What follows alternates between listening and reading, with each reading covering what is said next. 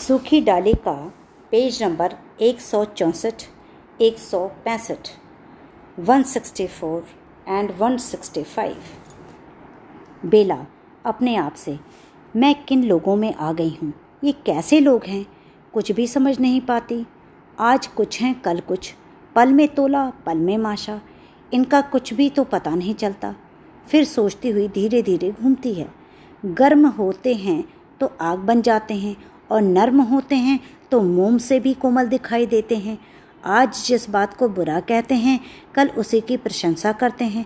मैं तो तंग आ गई इन लोगों से। जाकर फिर कुर्सी पर बैठ जाती है और पुस्तक खोल लेती है। अंदर गैलरी से उसकी सास, छोटी भाभी आती हैं। छोटी भाभी, तुम ठीक कहती थी बेटी, इस रद्दी सामान से बैठक बैठक नहीं, कबाड़ी का गोदाम दिखाई देती थी। सोचती थी कि यह सामान इतने दिनों से इस कमरे में पड़ा है। कुछ ऐसा बुरा भी नहीं और इस पर इतनी देर से सब बैठते आ रहे हैं। कहीं दादाजी बुरा ना माने, पर अच्छा किया तुमने। वह, जो वह सब उठा दिया, मैंने परेश से कह दिया है, तुम उसके साथ जाकर अपने रुचि का सामान खरीद लाओ। यह सब मैं रजवा से कहकर सुरेश के कमरे में भिजवा देती हूँ। कई बार निगोड़ी इन्हीं कुर्सियों के लिए मुझसे रूठ चुका है। बेला, आप बैठिए माँ जी छोटी भाभी, बस तुम बैठो बेटा। मैं तो यूँ ही तुम्हें इधर बैठे देखकर चली आई। अनाज पड़ा है, उसे फटकना है, मिर्चें पड़ी हैं, उसे कूटना है। मक्खन कई दिनों से इकट्ठा हो गया है, उसका घी बनाना है। बीसों दूसरे काम हैं और दिन ढल गया है। मैं सोचती थी, तुमने मेरी बात का बुरा ना माना हो। वास्तव में बेटी, रजवा मेरे पास आकर फूट फूट कर रो दी थी। नौकरानी, समझदार, विश्वसनीय और आज्ञाकारी है। किंतु जो काम उसने कभी किया ना हो, वह उससे किस प्रकार हो सकता है? बेला उठती है। आप बैठिए तो छोटी भाभी उसके कंधों पर हाथ रखकर उसे बिठाते हुए, बैठो बैठो बेटा, कष्ट न करो। मैं तुम्हारा अधिक समय नष्ट न करूँगी। मैं तो केवल तुमसे उसकी सिफारिश करने आई थी। भावुक स्त्री है, जल्दी ही बात का बुरा मान जाती है। तुम यूँ करना कि जो ही नया फर्नीचर आ जाए, अपने सामने लगवा कर रजवा को एक बार झाड़ना, बुहारना, सिखा देना। फिर वह गलती नहीं करेगी। न हो तो मुझे कभी मुझे बता देना, मैं उसे समझा दूँगी। बेला, नहीं नहीं, आप छोटी भाभी, तुम पढ़ी लिखी समझदार हो बेटी, इसलिए तुमने इतना कह दिया है। यूँ तुम ना चाहो तो कोई दूसरा प्रबंध हो जाएगा। तुम इस बात की तनिक भी चिंता ना करो। चलने को उद्यत होती है। उद्यत होना का मतलब होता है, चलने के लिए तैयार होती है।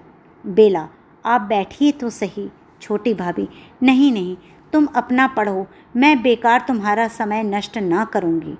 चली जाती है। बेला पुस्तक बंद करके लंबी सांस लेती हुई, जैसे अपने आप। इन लोगों की कुछ भी तो समझ में नहीं आती। ये माँ जी एकदम कैसे बदल गईं? अभी परसों मुझे इसी रजवा के लिए डांट रही थी।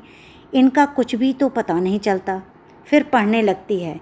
बड़ी बहू और मजली भाभी बाहर के दरवाजे से प्रवेश करती हैं। मजली भाभी, क्यों बेटी?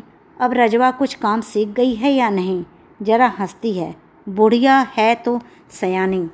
बड़ी बहू, आपने इंदु से ठीक ही कहा था। हमें वास्तव में काम की परख नहीं, पर अब बेला, आप इधर बैठिए, चरपाई सरका लीजिए। मजली भाभी, वैसे ही खड़े खड़े मैंने एक अनुभवी नौकरानी खोज लाने के लिए कह दिया है, जो नए फ़ैशन के बड़े घरों में काम कर चुकी हो। वास्तव में बहु दादाजी पुराने नौकरों के हक में हैं। दयानतदार होते हैं और विश्वसनीय। हमारे पास पीढ़ी दर पीढ़ी काम करने आ रहे हैं। इस रजवा की सास भी यही काम करती थी। अब रजवा की बहू भी यही काम करती है। बड़ी बहू, मैं कहती हूँ, बहन जी आप रजवा की बहू को ही अपने पास क्यों नहीं रख लेती? उसकी उम्र भी कम है और काम भी वह जल्दी सीख जाएगी। बेला, अनमनस्य सी अनमनस्य सी। नहीं, ये नौकर की आवश्यकता नहीं। सॉरी नहीं नहीं, नए नौकर की आवश्यकता नहीं।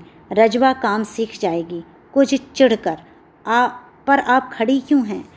मजली भाभी हम तुम्हारा हर्ज ना करेंगी। हर्ज ना करेंगी का मतलब नुकसान नहीं करेंगे। बेला, और भी चिढ़कर, मेरा कुछ हर्ज नहीं होता। बड़ी बहू, हम आपसे छोटी हैं, वर्ग में भी और बुद्धि में भी। बेला, रुआसी आवाज़ में, आप मुझे क्यों कांटों में घसीटती हैं? आप मेरे साथ क्यों परायों का सा व्यवहार करती हैं?